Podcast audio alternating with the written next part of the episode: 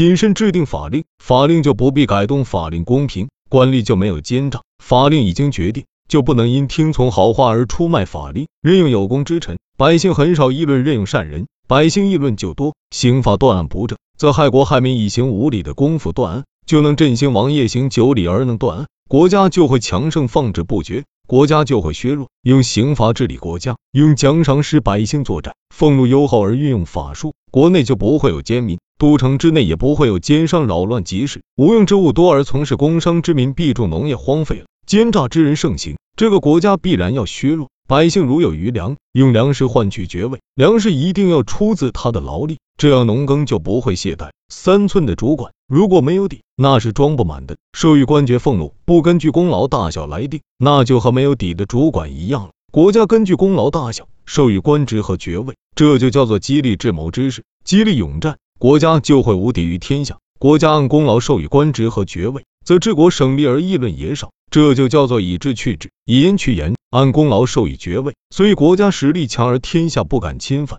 出兵必定要攻取，取得城池必定要占有，按兵不动就必然富足。朝廷上的事，虽有少数人反对，但只要不诽谤法令，有贡献才能取得官职和爵位。朝廷上虽有辩争，也不能干扰国法，这就叫做以法术治国，用力气来献功，出一份力可以收获十份，用言谈来献功，出十份言谈就会丧失一百。国家喜欢武力，就要用战胜攻取来做贡献，所以建功难；国家喜欢言谈，用花言巧语就很容易得到赞赏，所以建功易。人臣是以他的所长，能够胜任官职，任务不会加重，而心里又不必考虑留有余力，对君主又不负兼职之责，国内没有隐伏的怨恨，而明君使用臣下互不相反，所以没有争送人不监官，所以能发挥其所长个人职事不同而功劳也不一样，所以没有争功的，这就叫做容易建功。重刑法，少施赏。君主爱民，百姓会为赏而效死力，多奖赏；轻刑法，这是君主不爱民，百姓也不为赏而效死力。